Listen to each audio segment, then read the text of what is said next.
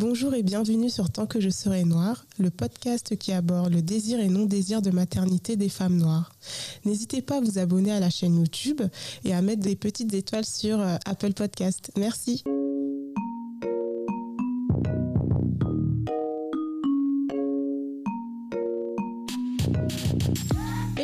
Cet épisode, je reçois une invitée de marque pour parler de désir de maternité quand on est né sous X. Mais nous allons aussi parler d'adoption, de parentalité et de justice reproductive. En France, il faut savoir que le droit d'accoucher sous X concerne environ 600 femmes chaque année. La femme enceinte qui souhaite accoucher sous X doit avoir l'équipe médicale de l'établissement de santé de son choix. Aucune pièce d'identité ne peut lui être demandée et aucune enquête ne peut être menée. Elle peut lever le secret de son identité à tout moment au cours de sa vie. Focus sur mon invité, invité qui je pense sans qui je n'aurais jamais pu être là face à vous pour parler euh, de désir et non désir de maternité et donner la parole à des femmes noires. Cette personne a ouvert la voie. Elle a permis à toute une génération de femmes noires 24 femmes noires, d'être à l'écran et de pouvoir partager avec nous leur vécu, leur récit. J'ai l'honneur de recevoir la documentariste et sociologue Amandine Gay, qui a réalisé le documentaire Ouvrir la voie. Salut Amandine. Salut. Comment tu vas? Ça va bien. Ouais. Alors merci déjà d'être ici avec nous. Hein. Franchement, c'est tout un honneur pour moi de te recevoir. bah écoute, je suis ravie. Merci de m'avoir invité. Du coup, alors ce que je pose à mes invités pour débuter, c'est euh, de parler un peu de leur euh, schéma familial. Euh, je sais que tu as beaucoup de choses à nous dire à ce sujet. Est-ce que tu peux nous raconter un peu ton enfance Comment c'était avec tes parents? Est-ce que tu as des frères et sœurs? Alors, donc, euh, chez moi, on est deux. Donc, euh, j'ai un grand frère qui a 12 ans de plus que moi et qui est adopté aussi et qui est donc noir aussi. Euh, il s'appelle Daniel. Et puis, j'ai mes deux parents, donc Marie-Claude et René. Mon père, il est décédé en 2015 et ma maman, elle est toujours là, donc ça, c'est bien. et, et, donc, j'ai grandi à la campagne lyonnaise, moi, en fait, près de. Ça le village s'appelait Montanet. Mhm. Et et donc, c'était dans ce village-là, bah, les deux noirs, c'était mon frère et moi. et donc, comme je suis adoptée, mes parents sont blancs.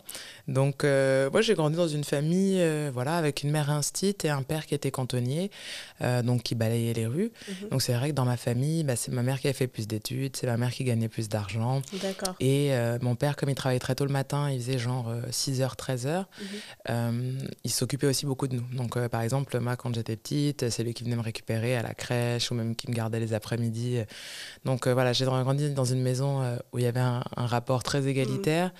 Euh, aussi parce qu'il participait aux tâches ménagères, etc. Bon, c'est pas, c'était pas un très grand cuisinier, quoi, qu'en vieillissant, il s'est vraiment mis à la pâtisserie à faire des trucs. Euh, mais bon, voilà, il participait quand il faisait le ménage, il faisait voilà, tout sauf euh, le repassage mm. et, euh, et, on va dire la cuisine quotidienne. Quoi. Il faisait un peu la cuisine, genre les trucs qu'il aimait faire et, et, genre pour Noël, les trucs que font un peu les hommes, quoi, généralement, qui est genre la, cuisine de gala. C'est ça, d'occasion. Bah, ça avait l'air super de vivre au sein de ta famille. Enfin, ça donne envie en tout cas. Ah, moi, j'ai eu une enfance quand même très heureuse. Mm. Et puis, effectivement, avec on va dire, avec la chance d'avoir des parents euh, qui, qui m'ont fait beaucoup de place. Mm. Enfin, moi, j'ai été, euh, voilà, oui, très choyée, mm. très, j'allais à la musique, au basket.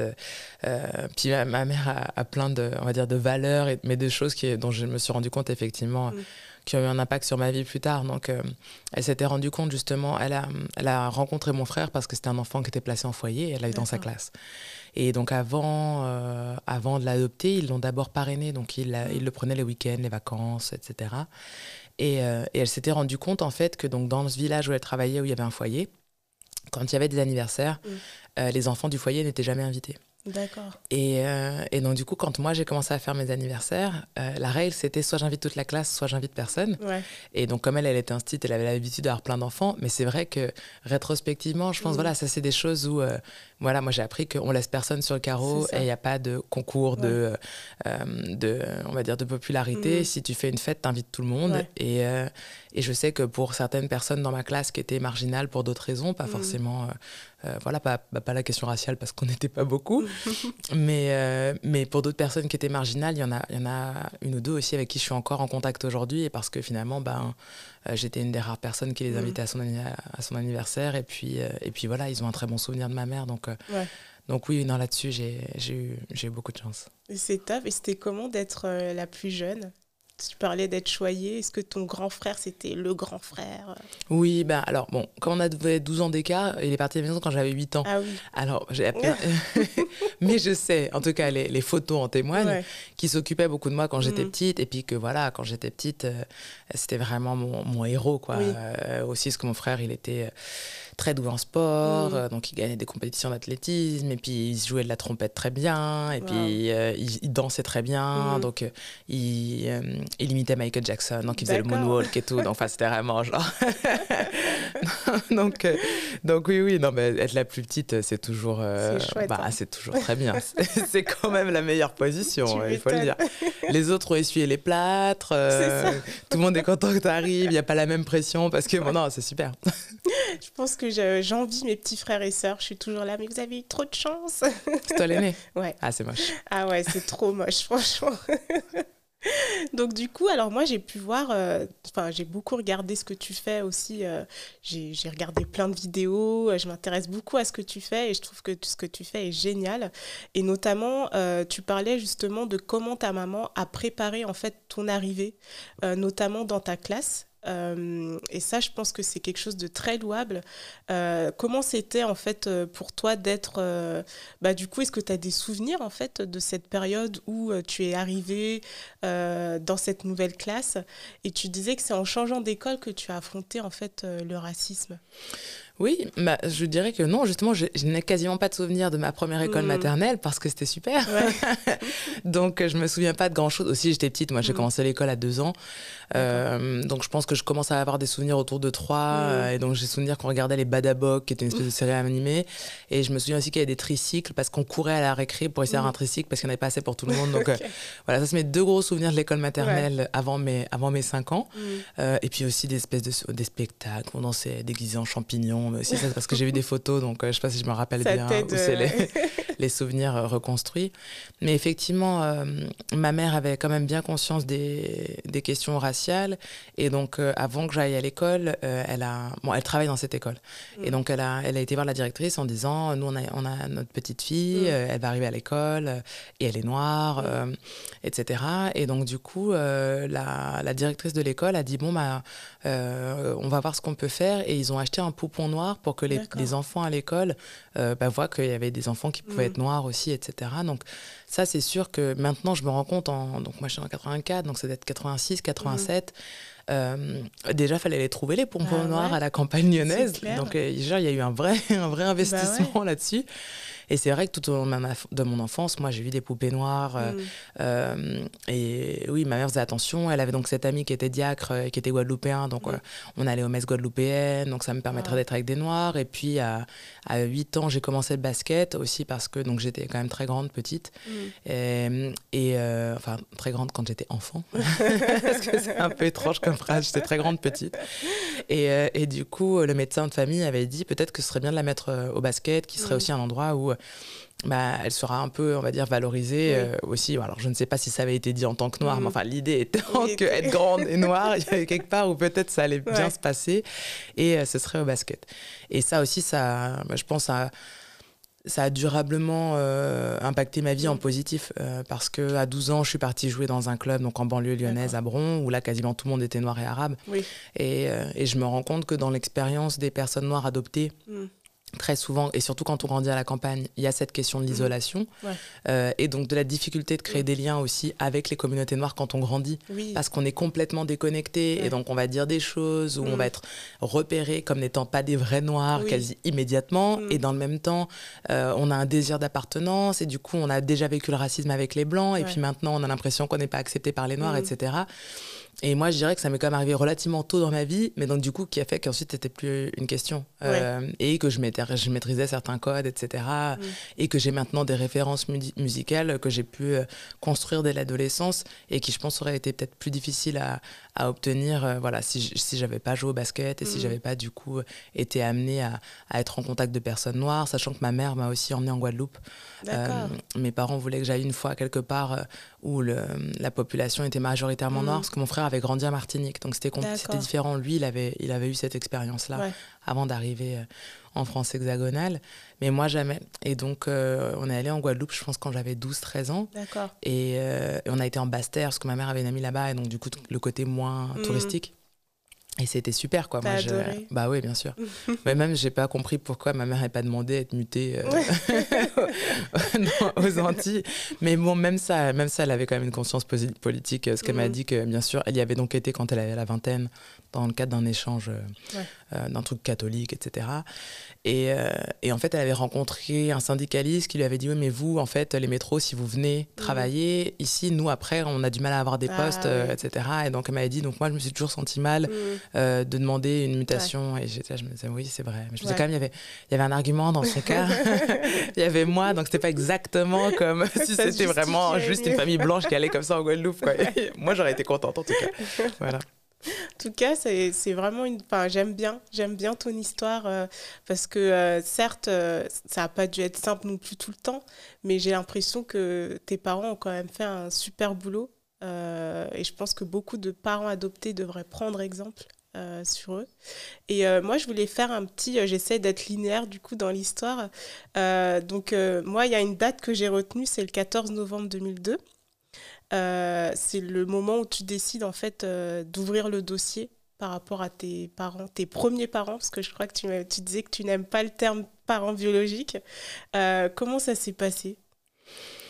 Bon, alors, je pense que quand on est né sous X, c'est compliqué, et même pour les personnes adoptées internationales, euh, c'est assez rare de pas développer un intérêt pour mm. le sujet parce que déjà, même si toi tu t'y intéresses pas, la société va constamment te dire Mais là, pourquoi t'es pourquoi es noir et tes parents ils sont blancs et pourquoi t'as laissé ta mère et pourquoi et pourquoi? Donc, mm. même si toi tu te posais pas de questions, et je, pense souvent d'ailleurs que euh, un bon nombre de, de traumas et de stress qu'ont les personnes mm. adoptées viennent de la société. Je pense que si on avait justement une vision moins biologisante de la famille, euh, bah, il y a plein de questions qu'on ne se serait pas posées. Moi, la première, euh, ça me posait pas question que mes parents soient blancs et que moi je sois noire jusqu'à ce qu'effectivement je change d'école à 5 ans et qu'on me dise Ah, t'es noire, mais pourquoi ta mm. mère est blanche? Et pourquoi ta mère t'a laissé Et puis t'es là, genre, je sais pas, j'ai 5 ans. donc, euh, donc, du coup, euh, c'est sûr qu'il y a, y a une curiosité. Alors, moi, quand j'étais en grandissant, genre, je parlais pas trop du fait que j'étais adoptée. Mm. Et, euh, et c'était pas une obsession. Enfin, je veux dire, moi, je connais des personnes qui, mm. dès l'adolescence, voulaient absolument savoir d'où elles venaient, etc. Mais j'étais, moi, j'ai toujours été curieuse, donc j'étais quand mm. même curieuse. Je me disais, c'est quoi l'histoire Et est-ce qu'il y a des infos? Est-ce qu'il y a quelque chose, etc. Et, euh, et, du coup, j'avais toujours eu envie d'aller voir mon dossier quand je serais majeure. Alors, sachant que, encore une fois, là aussi, hein, mes parents m'avaient dit si tu veux, c'est possible d'aller voir son dossier quand on est mineur, mais il faut être accompagné de ses parents adoptants. Ce qui est quand même aussi un, souci mm. pour les personnes pour qui ça se passe mal. Bah, C'est-à-dire que, en fait, si euh, vous avez 14, euh, 15 ans, que vous avez mm. envie de voir votre dossier et que ça se passe très mal avec vos parents adoptants, mm. pourquoi, en fait, est-ce que vous êtes obligé d'être accompagné bah, par eux pour y avoir un, un, système de suivi psychologique euh, et, qu'on ait accès à notre dossier? Enfin, c'est un peu, du coup, un saut dans le temps, mais Là, le prochain film s'appelle Une histoire à soi parce que je trouve qu'une des plus grandes violences euh, qui nous est faite en tant que personne adoptée, c'est la dépossession de notre histoire. Mm. En fait, à peu près tout le monde a des informations sur nous sauf nous. C'est-à-dire que souvent, nos parents euh, adoptants, quand ils faisaient les procédures, etc., on leur a dit des choses euh, sur nos parents, mm. sur nos premiers parents, et donc, ou nos parents de naissance. et en fait, ces choses-là, bah, ils peuvent nous les raconter ou ils peuvent ne mm. pas nous les raconter, ou ils peuvent aussi mal s'en souvenir. Et donc, du coup, bah, cette seule interaction avec une travailleuse sociale euh, il y a 15 ans, quand nous on commence à poser des questions, bah, ils ne se rappellent pas bah, forcément, etc. Ensuite, bah, il y a les institutions. Et les institutions, elles, elles ont votre dossier et elles, elles ont les informations. Et bien souvent, elles ont d'ailleurs même euh, les informations sur votre mère de naissance. Euh, donc, et votre mère de naissance aussi, elle a des informations. Et parfois, votre père de naissance aussi, s'il est au courant que vous êtes né, etc., etc. Donc, à peu près tout le monde décide euh, dans, dans, le cadre de l'adoption, sauf les personnes adoptées, en fait. Mm. Les personnes qui n'ont pas d'agentivité, et je donne souvent cet exemple pour ceux qui sont adoptés à l'international, ça semble tout à fait normal pour des personnes de changer de pays pour un travail. Il hein. y a un terme pour ça même, on dit les expatriés. Pourquoi est-ce que ça sent pas normal de changer de pays pour fonder une famille? Pourquoi est-ce que c'est normal de déplacer les mm. enfants? Bah, Ce qui est normal, en fait, c'est ce qui est le plus facile. Parce qu'on n'a pas besoin de demander son consentement à un nouveau-né. Mm. Et donc, en fait, bah, on prend de la Corée puis on l'amène en, en, France. Mm. Et puis, si cette personne-là, après, elle passe toute sa vie à se sentir ni française, ni coréenne, ni etc., bah, finalement, c'est pas le sujet.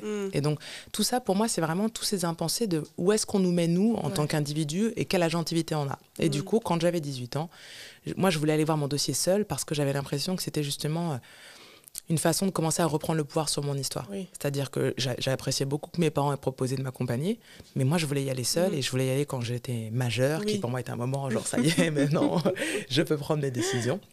Et donc, comme je savais qu'il y avait un peu d'attente, j'ai fait la demande trois mois avant d'avoir 18 euh, ans pour être sûr que quand j'allais avoir 18 ans, je pourrais voir mon dossier tout de suite. D'où le fait que j'ai été convoquée le 14 novembre 2002. Et donc, c'était avant euh, des améliorations qui ont eu lieu mm. depuis. Donc, ma génération, on allait à la DAS, hein, donc, euh, département, je sais pas quoi, aide sociale à l'enfance. Mm. donc, c'était avant, enfin, c'était avant que ça s'appelle l'ASE. Mm-hmm. Et donc, moi, j'ai été à la, à la DAS du Rhône. Et en fait, maintenant, on propose en amont d'aller mm. voir son dossier, d'avoir un rendez-vous avec une psy, d'être accompagné, etc. À mon époque, ça se faisait pas. Ah Donc moi, j'ai reçu ma lettre, j'ai été à mon rendez-vous le 14 novembre. Là, il y a une personne dans un bureau hyper moche d'un immeuble dégueulasse mm. euh, qui m'a dit, bah voilà, ça c'est votre dossier, est-ce que vous voulez que je reste pendant que vous le regardez? Et là, pareil, je lui ai dit, bah non, en fait, hein, en fait j'aimerais bien pouvoir avoir une, une réaction. Euh, euh, on se connaît pas, donc en fait, là, c'est un des moments les plus... intime, quoi. Et puis les plus intenses de ma vie. Je connais rien de mon histoire, et là, je vais savoir dans cinq minutes si je vais savoir quelque chose ou si je mm. saurai jamais rien. Donc non, j'ai pas envie que toi, Martine, que j'ai jamais vue, tu sois là quand je m'effondre en pleurs, si je m'effondre en pleurs ou quoi. Donc je lui ai dit non, je, je, vais être toute seule dans la salle. Et donc je commence à regarder mon dossier, donc j'apprends des choses, et puis il je, y en a d'autres qui sont confirmées, mm. etc. Et donc moi j'ai eu de la chance parce que euh, ma mère de naissance avait dicté à l'assistante sociale de l'époque une lettre pour moi. D'accord. Donc qui racontait un peu son histoire dont j'ai depuis découvert que mm. c'était une lettre du vrai et du faux, mais au ah. moins à l'époque, à l'époque, j'ai eu ça, euh, et donc j'ai eu confirmation qu'elle était marocaine, etc. Mais par exemple, dans les choses qui m'ont énormément surprise, euh, parce que comme beaucoup de personnes adoptées, j'ai souscrit aussi à beaucoup de représentations sur l'adoption de la société. Mm. Donc pour moi, c'est sûr que c'était une jeune femme, etc. Et puis en fait, elle avait 27 ans quand ah elle a décidé de se séparer de moi. Et donc ça, par exemple, je l'ai pas très bien vécu, mm. parce que je me disais, mais attends, t'as 27 ans, euh, enfin, je sais pas, t'as jamais entendu parler de la pilule, c'est quoi le concept Enfin, j'étais genre 27 ans, euh, c'est vraiment pas. Mm. Par exemple, ça, c'était quelque chose où je me suis rendu compte que il y a toute une, euh, voilà, une représentation mm. de ce qui conduit une femme à se séparer d'un enfant dans la société, qui finalement, euh, pour les amis que j'ai qui ont retrouvé leur, euh, leur, mère de naissance, et quand même souvent sur les recherches qu'on trouve, mm. c'est pas forcément toujours ça. C'est-à-dire que les représentations qu'on a, c'est que forcément on est issu d'un viol, mm. ou c'est une personne qui avait 14 ans, etc.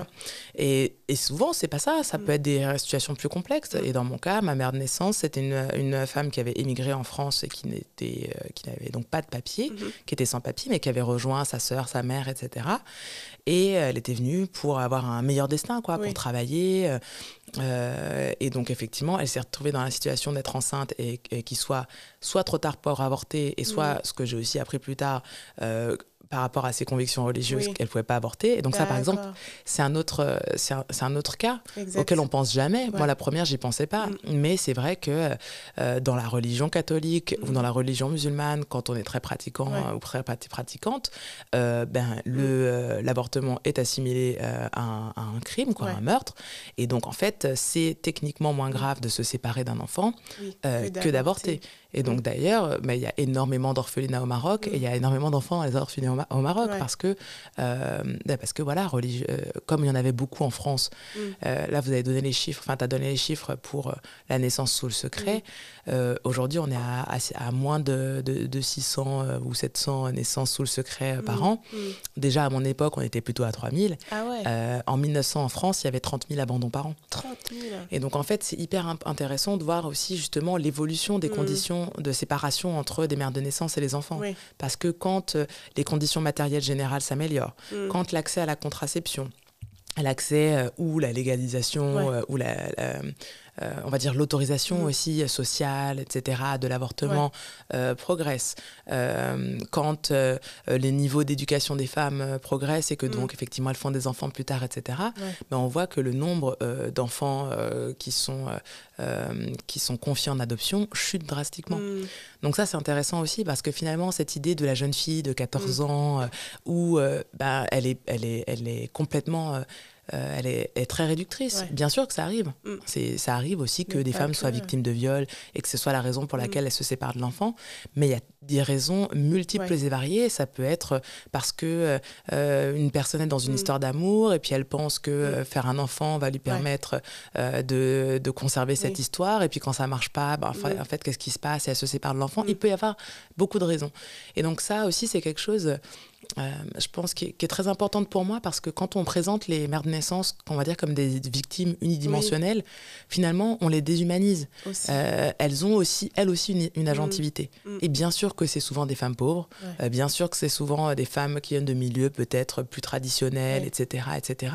Mais à un moment donné aussi, elles ont fait un choix. Mm. Et moi, par exemple, en tant que femme, je me sens plus, on va dire, en empathie avec ma mère de naissance Oui. d'un point de vue de femme à femme. Oui. Ben, moi, je peux comprendre qu'une femme qui a euh, traversé la Méditerranée, euh, qui essaye de se créer une nouvelle vie, etc., et qui peut-être est tombée amoureuse de quelqu'un, et puis elle se Mm. retrouve dans ce mauvais pas, etc., moi, je comprends qu'elle se sépare de l'enfant. Ouais. Ouais. Moi, en tant que personne euh, qui a été abandonnée, ça m'a pas fait kiffer. Oui. Mais moi, en tant que personne qui a de l'ambition, Oui. euh, qui, euh, qui a, qui a des, des envies d'améliorer ma vie, Mm. etc., etc., je me dis, si j'avais fait tous ces sacrifices d'un côté et que je risquais de me retrouver Mm. mère célibataire dans une culture où en Mm. plus j'allais peut-être perdre le seul soutien que j'ai parce ça. que si elle vient en France et qu'elle rejoint sa mère et sa sœur et que sa mère découvre qu'en fait elle a eu un enfant, enfin qu'elle est enceinte, Ouais. etc., alors qu'elle n'est pas mariée, est-ce que est-ce qu'elle allait prendre ce risque-là alors qu'elle était chercher une meilleure vie Ouais. et ça, par exemple, pour moi, c'est vraiment une des choses euh, voilà, que, que j'aimerais qu'on puisse entendre. J'aimerais qu'on stigmatise moins ces femmes Ouais. pour qu'elles puissent dire à un moment donné, je me suis choisie moi, en fait. Mm, mm, mm, Et, et, que, et que, en fait, bah, c'est un choix. Ouais. Euh, et moi, c'est un choix qui a pu me faire souffrir parce Mm. qu'effectivement, bah, c'est pas agréable de se Mm. dire ah bah, j'étais pas assez bien pour qu'elle me garde, Mm. etc. Qui est la, la perspective qu'ont les personnes euh, nées sous le secret. Mais je trouve qu'aussi, justement, en devenant adulte, je me dis, bah, je peux comprendre aussi, et peut-être qu'une des, des choses qu'elle m'a légué, on va dire, dans mon capital génétique, c'est ce truc de bah, je me fais passer avant Ouais. Et, et je, je mène mes combats et j'ai de l'ambition. Ouais. Je me dis peut-être que c'est quelque chose que je tiens d'elle. C'est quelqu'un qui a traversé la. Méditerranée et qui, coûte que coûte, s'est fixé l'objectif d'avoir une meilleure Ouais. vie. Euh, donc, pour en revenir au dossier, euh, ça, c'était pas écrit dans le dossier. ça, ça, ça, c'est- une analyse a posteriori. Donc, j'ai eu ces infos à 18 ans et en fait, euh, ça a été en fait très violent pour moi euh, parce que quand est venu le temps, donc quand la personne qui travaillait à la DAS est revenue, euh, je lui ai dit, bon, bah, je, je- je pars avec mon dossier. Ouais. Et elle m'a dit, euh, ah bah, vous pouvez avoir une copie si vous voulez. Et là, en fait, Ouais. bon, je pense que j'étais émue pour d'autres raisons, mais ça m'a mis dans une colère. Oui. Ça m'a vraiment mis une rage euh, terrible parce que je me disais, encore une fois, Ouais. on me prive de mon histoire. Tout ce que j'ai, c'est ce, ce groupe de feuilles, Mm. etc. Pourquoi est-ce que c'est pas vous qui gardez la Bah copie oui. Moi, ton histoire. je me disais, enfin, et donc, euh, donc je suis partie avec la copie parce que c'est comme ça. Mm. Et, euh, et là, j'ai été vraiment. euh, Enfin, là, au départ, je voulais y aller vraiment toute seule. Ouais. Et puis, une copine a insisté pour m'accompagner. Elle a bien fait parce que je suis sortie de la DAS, j'étais Mm. en pleurs, etc. Et donc, en fait, ça, c'était en 2002. Ouais. Et j'ai réouvert ce dossier pour la première fois, euh, je pense, en, en 2015-16. Ah oui. J'y ai plus jamais touché, en fait. C'est vrai. Je l'ai pris, je l'ai rangé quelque part et je me suis dit, ok, c'est Ouais. bon. Euh, et aussi parce qu'il y a un côté, euh, je pense, avec l'adoption, il y a un côté boîte de Pandore. Oui. Faire des recherches, c'est jamais savoir ce qu'on va trouver. Mm. Et c'est toujours s'exposer à des nouvelles déceptions, à des nouvelles euh, euh, ou à des nouvelles questions aussi. Ouais. Euh, ça, je pense, c'est aussi une chose que les personnes adoptées ont besoin d'entendre. Mm. Euh, il faut vraiment pas penser qu'on va trouver des réponses. Ouais. Euh, la plupart de nos recherches vont se terminer avec plus de Mm. questions. Oui. Euh, j'ai même plein d'amis qui ont retrouvé leur mère de naissance. Et j'ai une amie, par exemple, qui depuis 20 ans, sa mère de naissance ne veut pas lui dire qui est son père de naissance. Ah oui. Bon, donc, 20 ans. donc du coup, ça aussi, c'est très particulier parce que vous savez pas qui vous allez rencontrer. Et vous pouvez rencontrer quelqu'un de bienveillant, Mm. Oui. Mm. vous pouvez aussi rencontrer quelqu'un de pas bienveillant. Ouais. Euh, vous pouvez rencontrer quelqu'un avec qui vous avez rien en commun Ouais. parce que c'est pas parce que cette personne vous a mis au monde, euh, bah, vous après vous avez grandi. Dans mon cas, par exemple. Dans une famille blanche à la mm. campagne. Euh, mm. euh, moi, je suis agnostique, pansexuelle, etc. Mm. Si je devais rencontrer ma mère de naissance, dont je sais qu'elle est euh, musulmane, pratiquante, qu'elle vient d'un milieu populaire, etc., est-ce qu'on va avoir des atomes crochus? Est-ce qu'on va avoir des, des, points d'accroche, etc.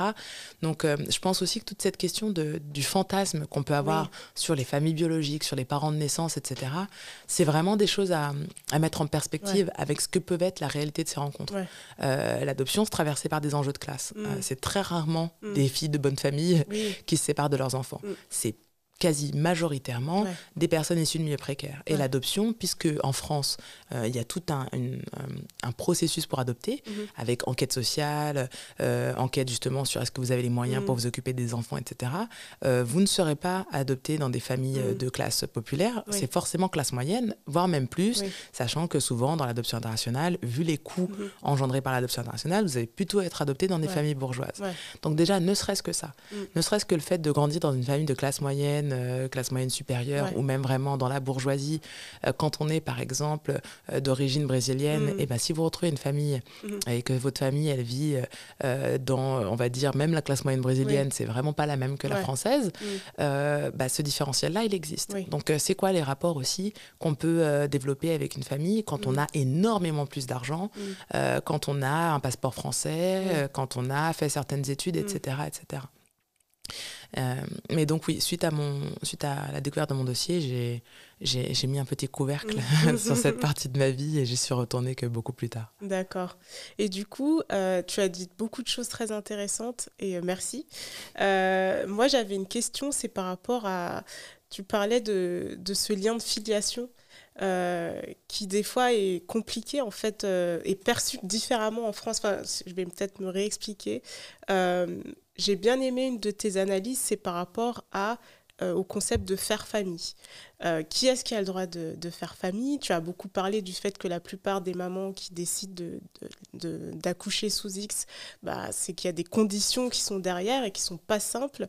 Euh, et je voulais faire le lien avec la justice reproductive, qui je crois est une notion qui est très importante à tes yeux et qu'en France, on ne connaît pas. Enfin, honnêtement, moi, quand j'ai découvert le concept, je me suis dit, mais attends, euh, en cours, j'en ai jamais vu, enfin, j'en ai jamais entendu parler. Euh, quand on parle de féminisme, c'est un sujet qui n'est jamais abordé. Euh, comment est-ce que tu articulerais, en fait, cette question d'adoption, de justice reproductive et de faire famille? Alors, bon, bah, je pense que déjà, euh, l'important, c'est de donner une, définition, alors qui n'est absolument pas genre officielle. Hein. Euh, mais pour comprendre le concept de justice reproductive, l'idée, c'est de se dire que euh, justement, tout ce qui concerne la reproduction, mm. la stérilisation, la contraception, le placement d'enfants en foyer ou le placement d'enfants en adoption, mm.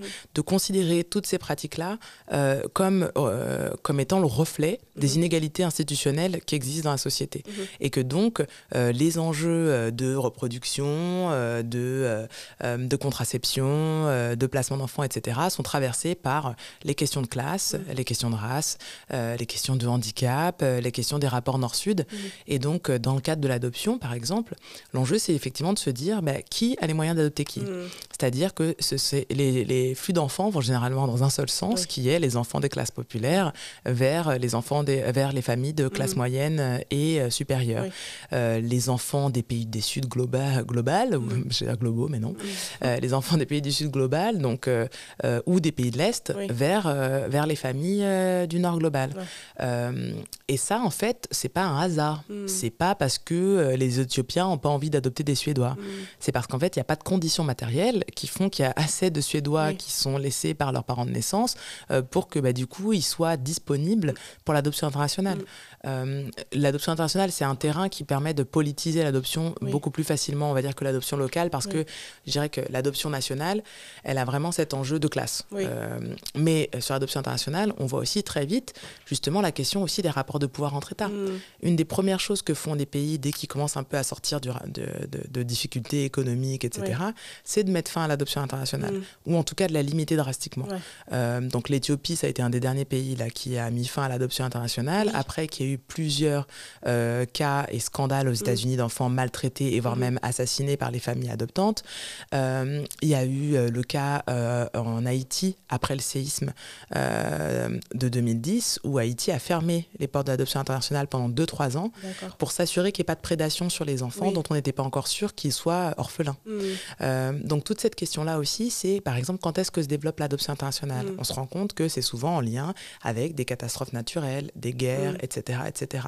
Et donc du coup, il y a toujours cette idée de prendre en compte l'histoire, prendre en compte euh, le capitalisme, prendre en compte le racisme pour se rendre compte de ce qui fait que bah, peut-être qu'on va placer beaucoup plus vite des enfants non blancs euh, dans des foyers mhm. qu'on ne le ferait pas avec des enfants blancs. Est-ce qu'on essaye de préserver les familles noires mhm. de la même façon qu'on essaye de préserver les familles blanches? Donc euh, pour moi, l'enjeu, c'est vraiment de montrer que toutes ces questions-là sont liées, mhm. déjà pour pouvoir créer des solidarités. Donc c'est ce que j'ai fait pendant le mois des adoptés, par exemple, avec la table ronde où on parlait de l'adoption internationale et de la question des mineurs euh, isolés étrangers. Parce qu'en fait, c'est le même statut. Mm. Un enfant qui est adopté euh, à l'international, c'est un mineur isolé étranger.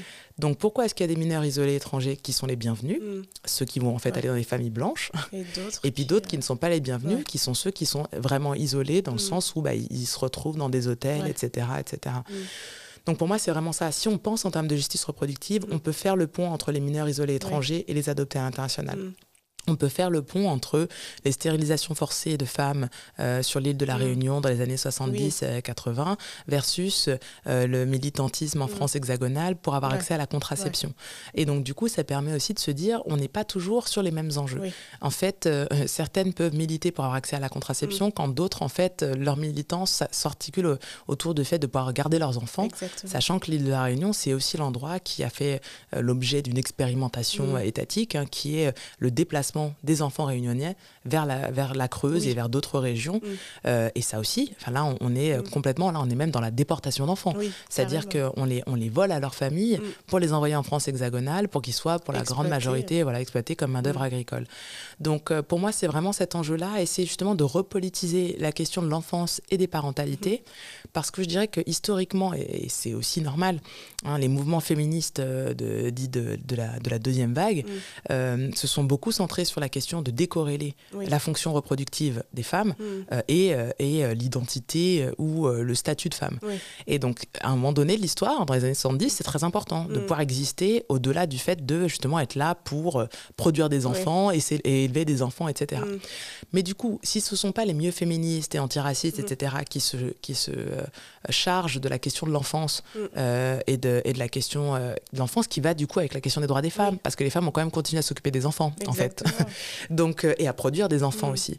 Euh, et donc je pense que ça, c'est vraiment une, une limite, euh, on va dire théorique, mais aussi pratique, qui fait que moi j'aimerais voir justement la réflexion menée sur les violences institutionnelles contre les Noirs, par mm. exemple, dans le cadre de la négrophobie. c'est pas seulement la police qui nous tue. si on commence à regarder les discriminations dans le champ de la santé, dans le champ de la santé mentale, dans le champ justement du travail social, il y a beaucoup d'études qui sont faites aux États-Unis et qui, je pense, si elles étaient répliquées en France, donneraient les mêmes résultats. Aux États-Unis, on voit que les enfants placés en foyer euh, sont majoritairement noirs ou autochtones, euh, Native Americans mm-hmm. et latinos. Et, les personnes qui sont euh, incarcérées ont souvent mm. fait leur jeunesse dans les foyers. Et donc il y a un vrai chemin mm. qui fait qu'il y a certaines personnes, mais comme ça a pu être le cas en France mm. à une époque, quelqu'un comme Jean Genet, à l'époque de la, euh, la criminalisation euh, de l'enfance euh, justement populaire, prolétaire, il y avait des personnes qui passaient la majeure partie de leur vie enfermées parce qu'ils commençaient dans des foyers ou dans des prisons pour mineurs et ensuite, ils finissaient dans des prisons pour adultes. Donc cette question-là aussi, cette question de euh, bah, qu'est-ce qui se passe pour les, pour les jeunes qui sont en foyer? Est-ce qu'on a une corrélation entre les personnes qui aujourd'hui sont en prison et est-ce que quel est le pourcentage des personnes qui sont aujourd'hui en prison qui ont été en foyer? On sait qu'il y a un tiers des SDF en France qui sont issus de la protection sociale euh, et de la, de la, protection de l'enfance. Donc ça aussi, euh, une des choses que je dis souvent sur l'adoption, c'est qu'il y a tout un discours autour de l'adoption et j'ai aussi de la protection de l'enfance, hein, qui est de sauver les enfants, mm. sauvons les enfants, etc. Mais personne vient nous voir à l'âge adulte. Comment est-ce qu'on peut dire qu'on a été sauvé si euh, c'est pareil, en France, on n'a pas de statistiques sur le taux de suicide des personnes adoptées? Moi, j'ai beaucoup de personnes euh, adoptées dans mon entourage euh, qui ont mis fin à leur jour. Donc, en fait, s'il s'agit de nous sauver, ben, moi, j'aimerais des études longitudinales euh, sur, sur le fait qu'effectivement, ben, on est là à 30, 35 ans et on mm. va bien. et tant pour les personnes placées en foyer que pour les personnes mm. adoptées, c'est malheureusement souvent pas le cas. je vais devoir clôturer parce que c'est super intéressant. Je pourrais parler des heures encore avec toi. mais la question fatidique que tout le monde se pose, c'est et toi dans tout ça? Est-ce que tu veux devenir maman? Alors moi, je suis déjà maman parce que euh, mon conjoint a un fils. Euh, et euh, nous, ça fait 8 ans qu'on est ensemble, donc mm. je considère que c'est mon fils. Mais aussi dans cette, dans cette idée qu'effectivement, pour moi, la, famille n'est pas une donnée biologique. et donc, on fait famille avec qui on a envie de faire famille. donc, donc voilà, moi, j'ai déjà un fils. Mm. Mais par contre, moi, j'avais aucune intention de porter un enfant. Ça, ça ne m'a jamais intéressé. Et j'ai même toujours une volonté assez farouche de ne pas, euh, de ne pas être enceinte mm. et qui là maintenant est d'autant plus officiel que j'ai donc euh, subi une hystérectomie euh, il y a à peu près un mois. alors pas, parce que je pas, pas uniquement pour des raisons de stérilisation, hein, parce mm. qu'on peut se faire ligaturer les trompes, ce qui est quand même moins hardcore. mais comme j'avais des problèmes de fibrome, qui sont un autre enjeu pour les femmes noires et là surtout pour les femmes noires qui justement pour le coup veulent mm. avoir des enfants, hein, parce qu'il y a très peu de recherches sur les fibromes utérins et un des stéréotypes sur les noirs, c'est qu'on serait très euh, efficace pour faire des enfants, alors que la stérilité des femmes noires est un vrai enjeu, en particulier quand on commence à croiser les questions de drépanocytose, de fibrome utérin, euh, d'endométriose. Et donc là encore, euh, bah, la justice reproductive, ça servirait à ça aussi. Si on menait des réflexions et des recherches sur ces questions-là, on pourrait d'un côté, d'un côté, par exemple pour moi, voir pourquoi est-ce que les médecins refusent de faire des hystérectomies aux femmes de moins de 40 ans parce que c'est une mm. aberration de ne pas vouloir mm. être enceinte, mm. et de l'autre, essayer de comprendre pourquoi il n'y a pas de recherche Mm. Quasiment sur la question des fibromes et d'essayer de comprendre aussi pourquoi est-ce que autant de femmes noires sont touchées euh, par, euh, par les fibromes utérins euh, et comprendre pourquoi est-ce qu'en France on n'a pas de campagne ciblée pour inciter les Noirs à mm. donner leur sang, mm. alors qu'on sait que la drépanocytose touche euh, majoritairement les communautés noires, etc., etc. Donc, euh, mm. euh, pour moi, je dirais que, comme toujours, le privé est politique. et, et, donc, oui, non, pour moi, faire famille, c'est pas une, une donnée, c'est pas une donnée biologique, mais j'aimerais vraiment que, on, puisse avancer sur les questions de justice reproductive pour que justement, bah, quel que soit l'endroit où on se situe sur le spectre et du genre et de l'orientation sexuelle et du désir ou non d'enfant et euh, de l'appartenance raciale mm. et euh, du handicap, et eh ben, on puisse avoir accès à des soins euh, qui sont calibrés pour nous, mm. on puisse avoir accès à du suivi qui, qui soit adapté à nos besoins et, et donc qu'on puisse s'assurer aussi de pouvoir rester en vie le plus longtemps possible. parce que voilà, là on l'a vu aussi avec le Covid, bon, bah, ce sont les mm. communautés noires et maghrébines qui ont, qui ont été énormément affectées en termes de, de, mort. Et voilà, et donc je dirais que voilà, moi, ma grosse en tout cas, le, sujet sur lequel j'aime me battre là, sur les prochaines années, c'est vraiment pour étendre euh, cette compréhension mm. de ce que sont les violences institutionnelles et de ce qui nous tue finalement. Mm. Et moi, j'aurais tendance à dire que finalement, les violences policières, c'est la farce émergée de l'iceberg. ce qui tue les communautés noires, c'est les violences institutionnelles mm. dans le champ de la santé, dans le champ obstétrique, etc. Et ça, on n'y a pas encore touché. Dans, et, dans, et vraiment la question des placements aussi. Si on veut euh, parler de mettre fin justement à, à euh, au complexe euh, carcéral, il faut se poser la question vraiment du devenir des personnes qui sont placées en mm. foyer. En tout cas, merci beaucoup Amandine. dernière question, parce que du coup, tu es quand même chez et Noir, donc il faut que je te pose les fameuses questions. Est-ce que tu as un titre favori, un titre d'une afro-descendante que tu aimes beaucoup, que tu veux nous partager? De musique? Ouais. Voilà. Il fallait me demander avant. Je n'ai pas pensé. Euh, je vais réfléchir. Bah, hum, Qu'est-ce que j'écoute en ce moment? C'est vrai qu'en général, je, propose ça en amont, mais je voulais avoir la tête. J'aime bien aussi des fois avoir la, la tête. en train de chercher comme ça. je me dis, qu'est-ce que je vais dire? Hum, et aussi que j'ai pas déjà dit des fois que j'essaie de, trouver un, morceau. Hum. Bah, en fait, non, comme c'est l'été et que je suis dans mon, euh, euh, dans mon truc euh, un peu léger, et ben, je dirais Donna Summer Last Dance, qui est aussi un bon morceau de, de, Pride. Et comme on sort de, du, mois. de, du mois de Pride, c'est. Ça tombe Voilà. ok, nice choice. Je sais pas si, je pense pas qu'on aura le temps de passer. Ah bah si. On va se mettre un peu dans l'ambiance rapidement. un peu de disco. C'est ça, ça fait un peu de bien. Après cette période de confinement, on était enfermés chez nous. ah non, mais c'est ça. Non, le disco, c'est la vie. C'est clair. Non, mais je suis totalement d'accord avec toi. Ensuite, deuxième question, est-ce que tu as une actrice euh, afro-descendante euh, que tu aimes beaucoup aussi euh, et que tu souhaiterais partager avec nous? Bon bah, je pense que tout le monde la connaît, mais bon, c'est parce qu'elle n'est pas seulement actrice, c'est Michaela Cole. Voilà. Ah bah oui, là, avec la série, là, je l'ai pas encore là, regardée. en ce moment, c'est difficile de ne pas penser à elle. en tout cas, tu l'as regardée? Je, je, commence et euh, je... Ouais, t'es... Ok. Ah, je suis contente. pas de spoil, ok, d'accord. et dernière question, comment tu compléterais cette phrase « Tant que je serai noire » bah, Je me battrai. Nice. Merci beaucoup, Amandine. Je t'en prie, merci pour l'invitation.